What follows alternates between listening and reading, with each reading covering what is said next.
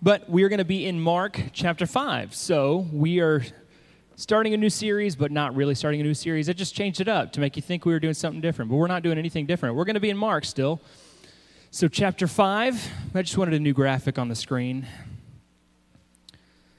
Mark chapter 5, in which we're going to talk about a guy who is possessed by a demon. So, fun times.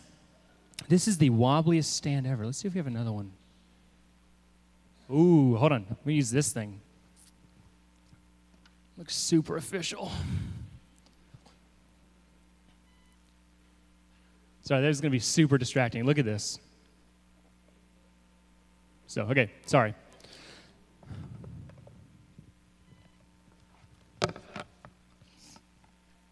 Just trying to be as distracting as possible here, is what I'm trying to do.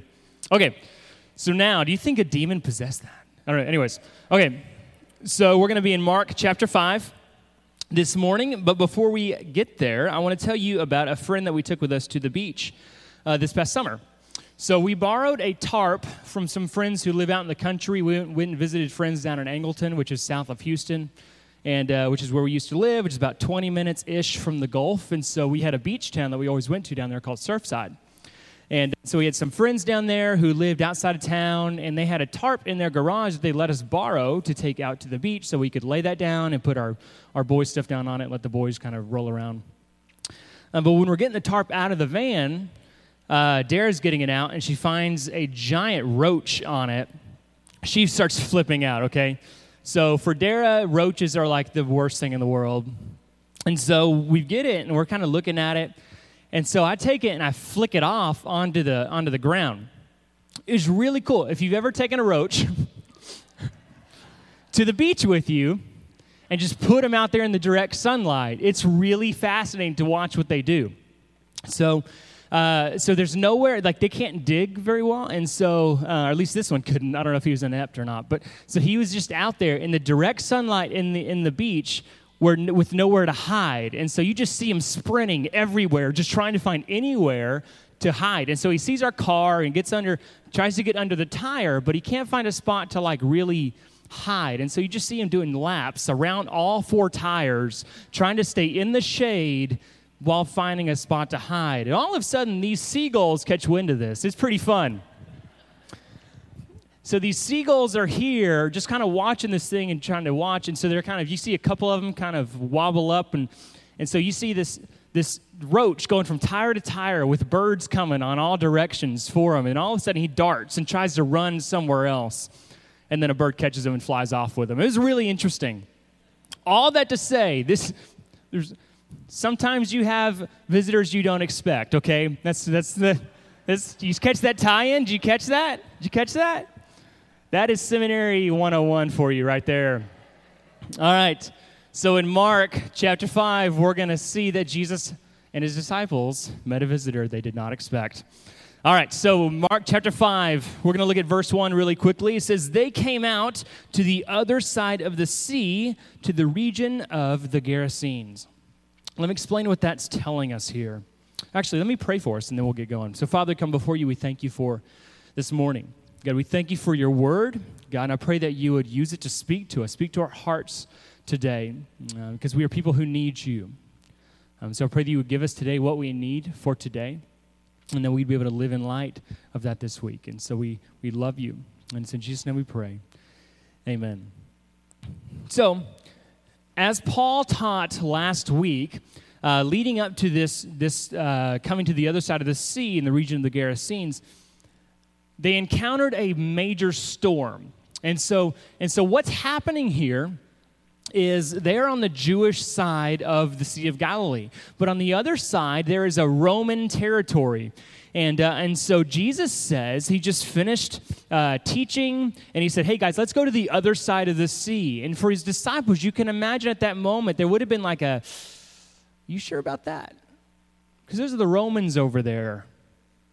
And the Romans were not, like, they, the Romans and the Jews were not friends, okay? Because the Romans were their overlords and they levied taxes on them. And, and, uh, and so it wasn't that great. They didn't, they didn't have a really great, strong relationship. And, uh, and so Jesus said, No, let's go over there to their place. Well, en route to their place, all of a sudden they're on the, they're on the sea, and this major storm comes in that these professional fishermen get terrified about. And so they're on their way there, and they finally make it through the sea, and they get to the other side. And so in that moment, they're like, maybe God's against this trip and us going to these Romans over here.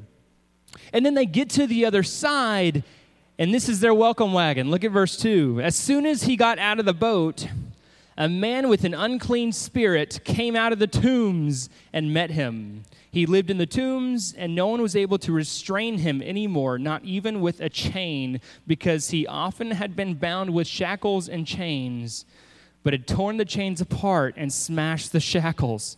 No one was strong enough to subdue him. Night and day among the tombs and on the mountains, he was always crying out and cutting himself with stones. There's your welcome party to the Roman area. And so for the you can you could think like for the disciples, they're in this training process of learning what does it mean to follow Jesus? What does it learn to lean to look like him? And then he's taking them on this weird journey to where they almost got think they got killed by this storm that came. And then the first thing they meet when they get to these Jew the, to the Romans territory is this dude who's got a demon in him and he's got like super strong strength and he lives in the graveyard because no one else wants to be around him. Welcome guys. Like that's kind of what's happening.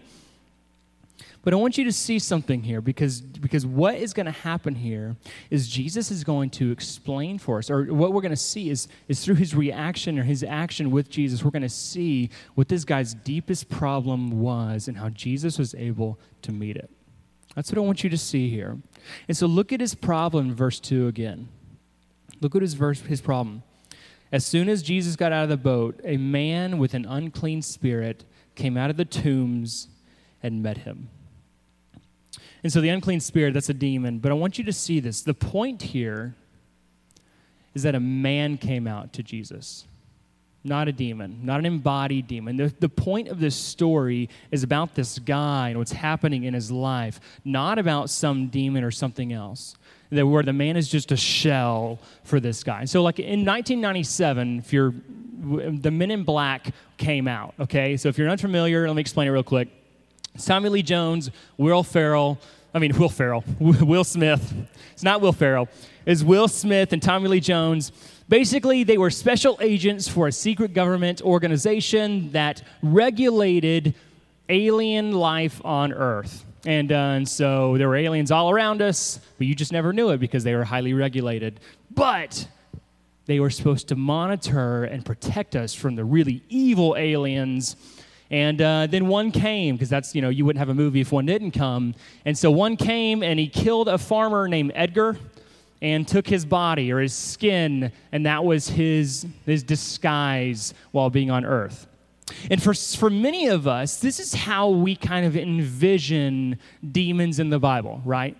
As though, as though here's a person, but it's not really a person, it's a demon, and then he just puts on that person's skin, and that person really doesn't have anything to do with anything anymore. It's all about the demon that's there. And that's kind of our picture of like demon possession in the Bible. And so, by extension, because we don't see that really here in the U.S., like like we kind of categorize like demons or spiritual warfare or something as that's, that's our something that's as archaic, or and then we cat like we categorize it as folklore in our minds, and so we just kind of like push it off. And maybe we won't say that verbatim, but, but really, when we think about demons or spiritual warfare or anything like that, we just kind of push it back and say that's really not that it, that's not a thing here here in the developed Western world. That's kind of that's kind of where we're at. But there's important lessons in stories like this for us because there are forces against you in this world. And it may not look like demon possession that you may perceive it to be, or like some movie might, might perceive it to be but they're very much real and present. And so John Babler, who's a professor at Southwestern, says this, and I think it's really helpful. He's like, no, it's just a simple way to say it. It's like the world, your flesh, and the devil all conspire together to trip you up. There's something at work in the world outside of you and bigger than you that, that desires you to not follow God. And that's, that's what the case. That's what Mark is telling us here. That's what's happening in this guy's life. And so just like just like we said last week or two a couple weeks ago when we saw the seed being thrown out among the different types of soils, and there was one that was sown among the path. And what happened when the when the seed was was sown among the path? It was hard, and what happened? The devil came in and took the word that was sown away to where the person that was that soil didn't even have a choice in the matter anymore.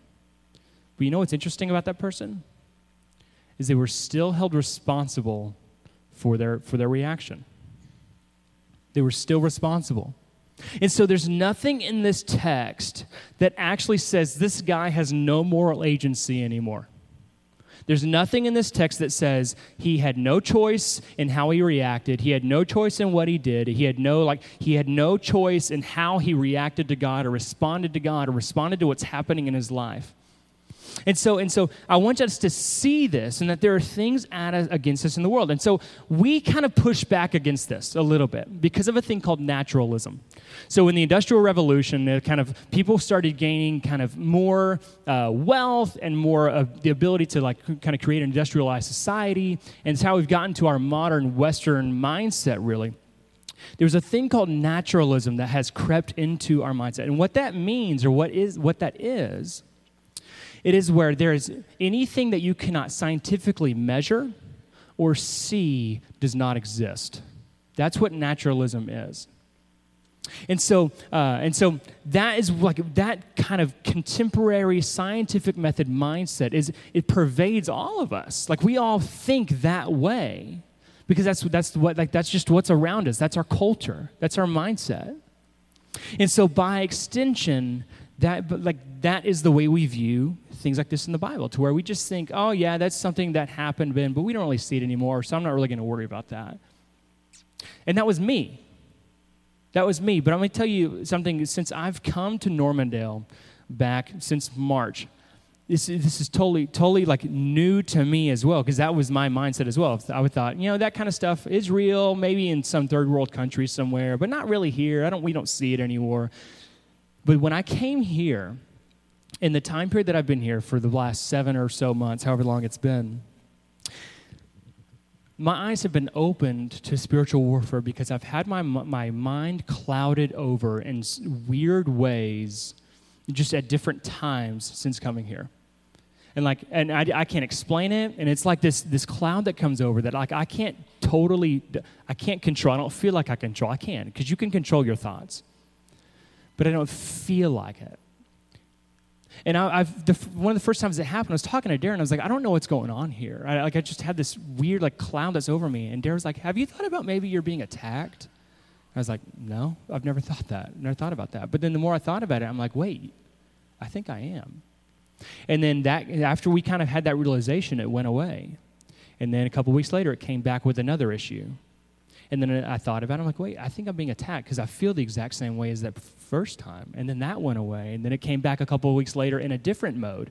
And, uh, and so, like, I've had my eyes opened to this actually being a reality for this. And here's the point of what Mark is trying to share with us here, what's happening to this guy, is your mind is not as free as you think it is.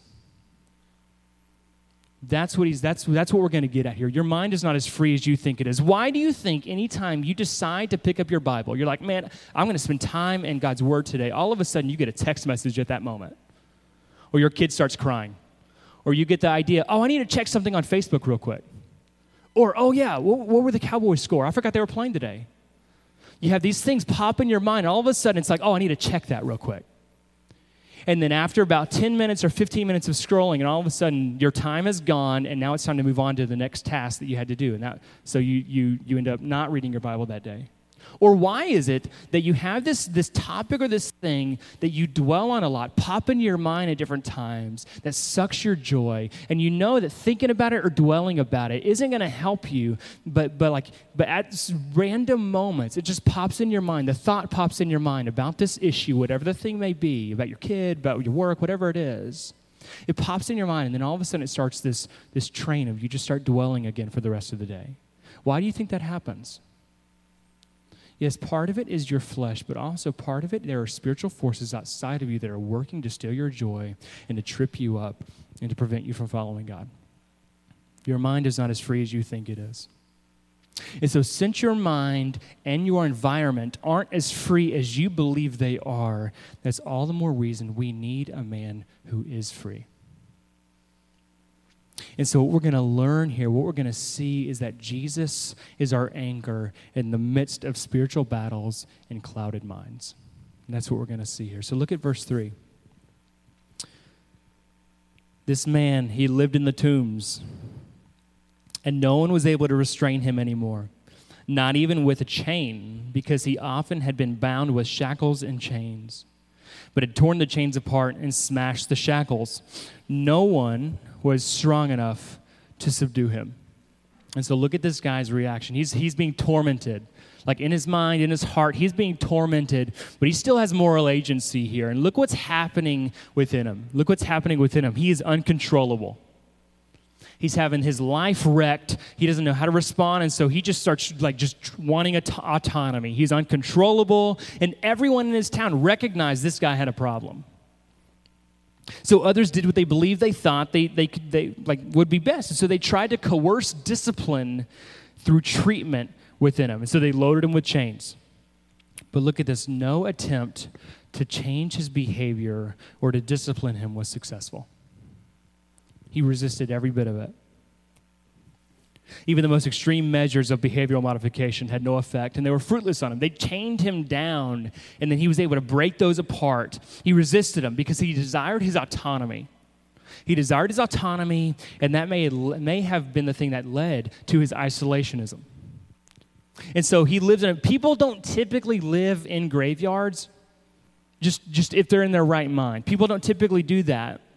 And so this guy, this guy did it possibly as a result to get away from everyone else who was trying to coerce discipline within him, but not actually dealing with, with what was in his heart. And so there was a root behavior within him that was not addressed. There was something in him, only his behavior was the thing that was being addressed, but not actually the, the, the main issue that was in him. Look at verse 5 and day and night, or night and day, among the tombs and on the mountains, he was always crying out and cutting himself with stones. Either the attempted treatment of his problem forced him, as part of the treatment, to be cast out among the tombs, or his desire to get away from all the treatment uh, led him to, to live among the tombs. But, but look at this. His, instead like, of going out there and feeling peace, his inner turmoil, instead of like being back in the city and kind of creating violent outbursts, it turned against himself.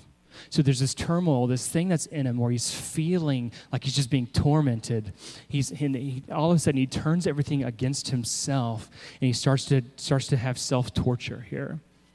And so the fruit of his heart, or, or the, the heart problem that's being manifested in these ways, um, like or like, the, like what's actually happening, is the lack of discipline and self control, emotional distress, isolation self destructive behaviors such as cutting himself and damaging his body. That's what's happening in here.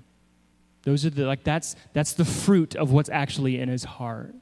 That's what he's showing here. And you can attempt to change any one of these behaviors through any behavioral modification, like system, just as the city tried to do. And you can attempt to trade one of these for a less addictive or a less harmful behavior, but no attempt to modify someone's behavior in this way will ever actually do any good because you don't actually address the heart problem. You want to address the heart problem.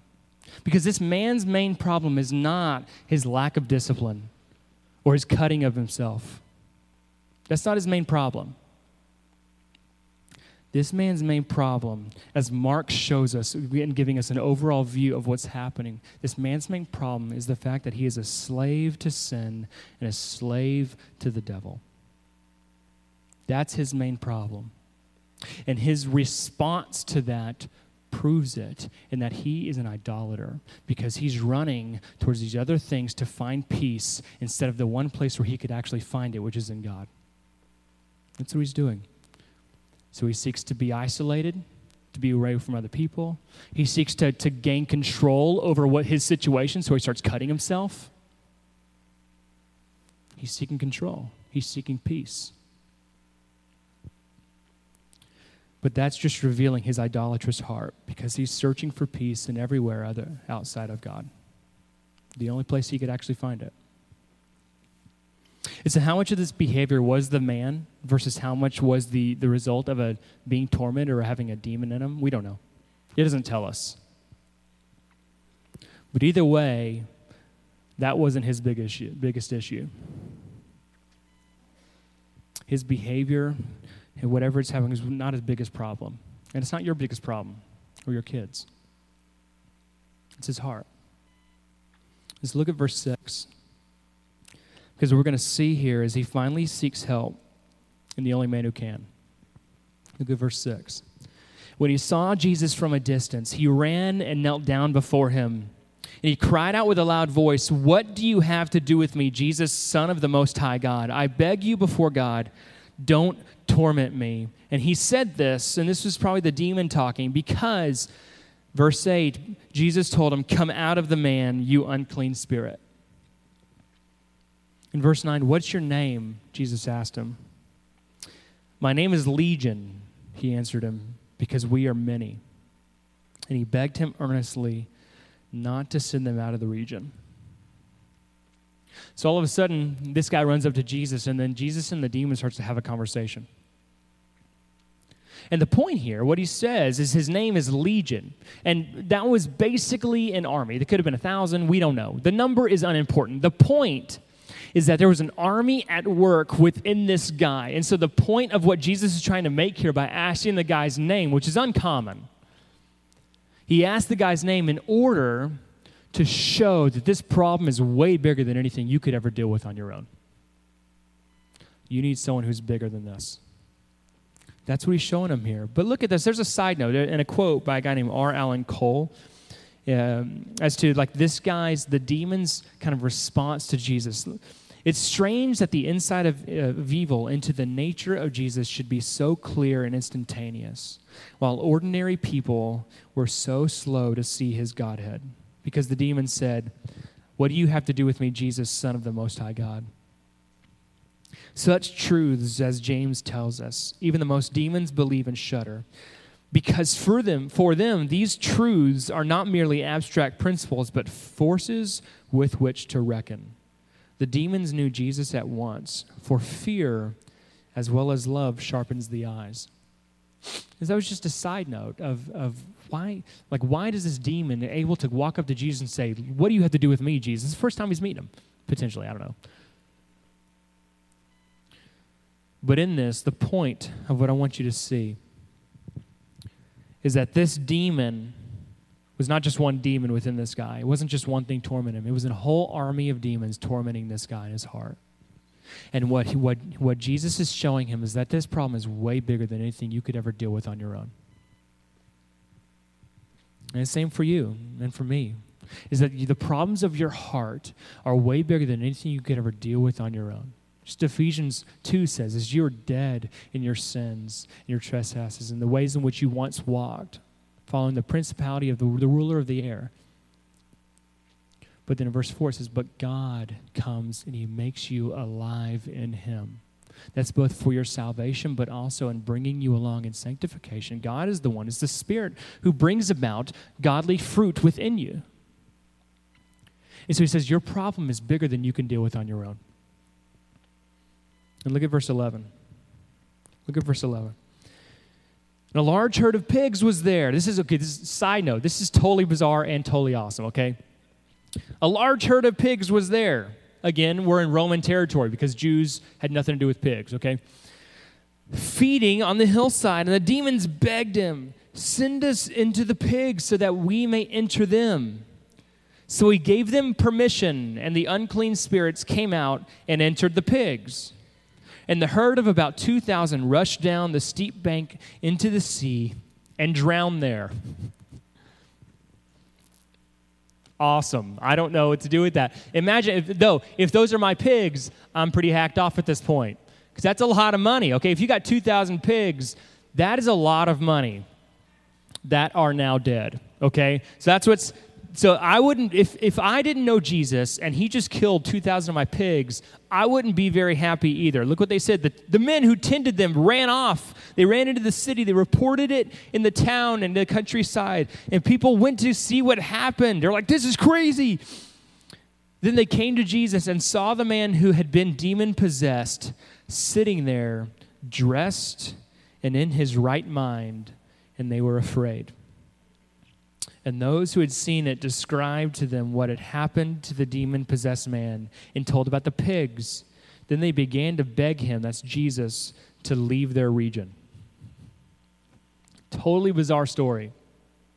Totally, but totally awesome as well, being the one who didn't own the pigs. Okay, so uh, so he, the demons leave the guy and go into two thousand pigs, and they rush down a hill into the into the lake, and they all drown. Great times. Then the men run off, and what do they see when the whole town gets back? This guy who was formerly chained down and who went and lived among the tombs, and everyone knew there was something off, there was something wrong within him, within his heart, and so that's why the city tried to do things to, to like to, to coerce discipline within him. All of a sudden, they get there after this bizarre event happened, and they see this man sitting there in his right mind. What did the pigs serve to show us? They were a visible demonstration that Jesus actually healed this guy. That's what they were. The point of the pigs is to say, Jesus really did this. And so they went out there and they saw the guy in his right mind. Because the, the demons were now there, not in him. And so, what do we learn from this story of Jesus healing the tormented guy? Like, what do we learn from this? Is that he has the power to heal even the sickest and most tormented hearts. And so, whatever is happening within you, or within your family member, or within your mind, whatever's happening, he has the ability and the grace and the, compa- and the compassion to work through it. He has that.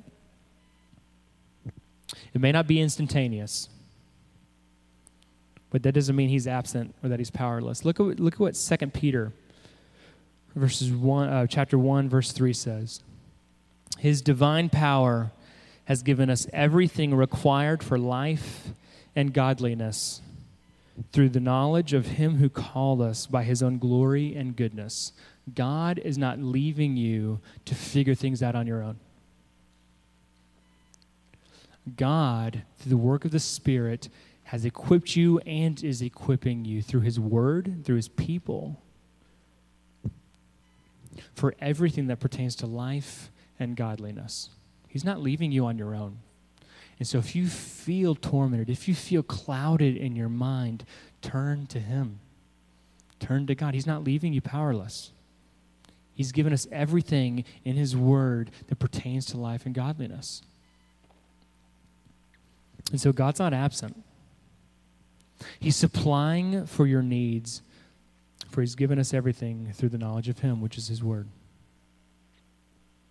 But the next thing I want you to see, and we'll be done, is, is, is the text takes, a, takes a, a turn here, okay? Look at verse 18 because it kind of zooms in. The crowd kind of leaves, and we kind of zoom in on this dude, okay? We don't know his name, uh, but zooms in on him because it says this guy has a conversation with Jesus afterwards in verse 18, it says, As he was getting into the boat, so Jesus was going to leave, he's going to follow the city's wishes to leave them.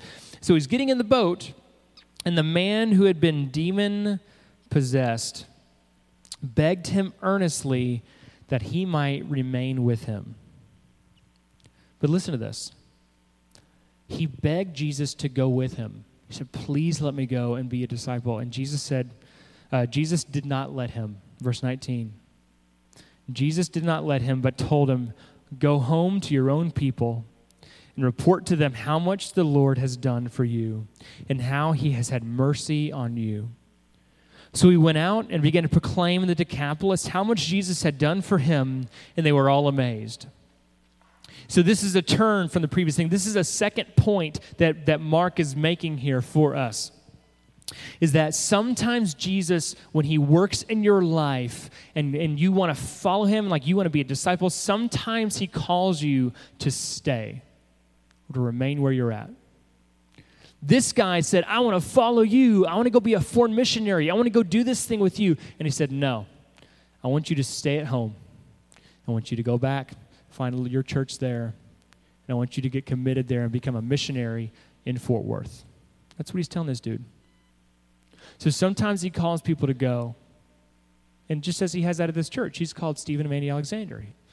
He called Corey and Jared White. He called several other people to go and be missionaries, but sometimes he also calls people to stay.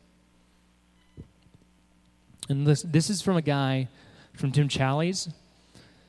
Uh, I'm going to just read it verbatim because it's really good.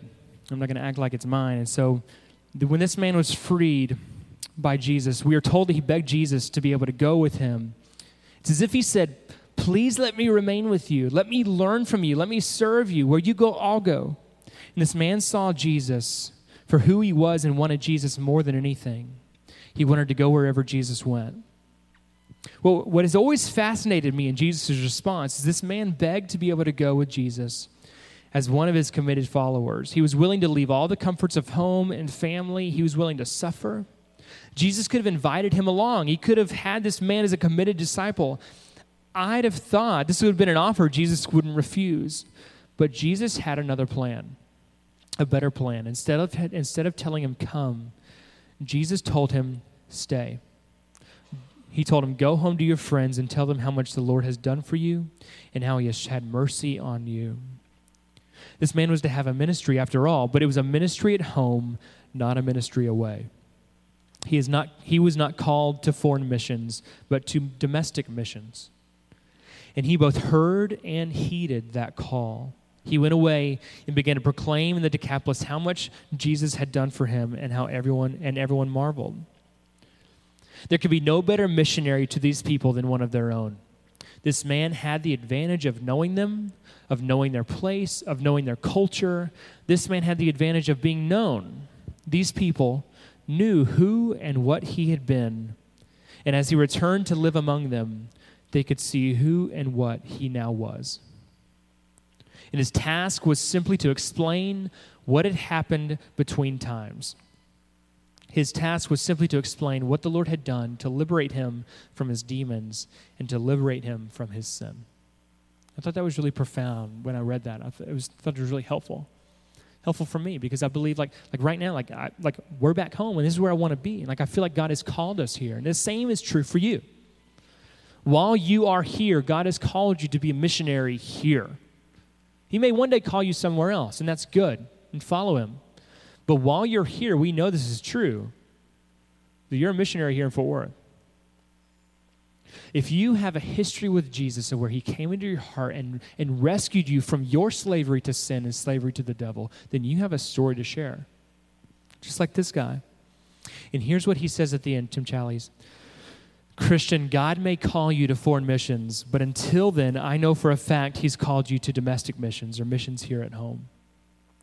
And here's what that involves tell how much the Lord has done for you. You need to tell people about Jesus, the facts of who He is and what He's done, but be sure to also personalize it. Tell the story of what Jesus has done in you and for you. There's no better missionary to your friends your family, your neighborhood, and your culture than you. This is the calling of every Christian to go home to your friends and tell them how much the Lord has done for you and how he has had mercy on you. Let's pray. And as the band comes up, um, you just kind of think, like, I'll pray, but then you think after we finish praying about where you're at, have you had this, have you had this time with Jesus? Have you had this moment with him? To where he's come in and he's rescued you from what's in your heart. And so, Father, we come before you, we praise you that you're not a God who left us alone. That you're not a God who has left us not equipped to deal with the, the, the, the spiritual war, the spiritual things that are happening in our world now that we a lot of times choose to not believe. And so we love you for that. And so I pray that through your spirit you would work in our hearts and you would lead us to, to be people who are ever more committed to you. And that you wouldn't lead us into temptation, but you would deliver us from evil. Allow our minds to be clear, to be able to, to, be able to, to follow you fully and think about you and turn to you. And, and when they're not, God, I pray that we would turn to you as the one who can supply for our needs. And I pray that we would turn to your word because you've given it to us. And for those of us who have the story, God, I pray that you would, you would lead us this week to be missionaries here in Fort Worth. God, to share what the, the story that we have in you and the change that you've made within us. God, and you would lead us to share that, God, with others who need to know it, who have clouded minds and are tormented themselves, and they need to know who you are. God, and so pray that you would strengthen us for that. And it's in Jesus' name we pray. Amen.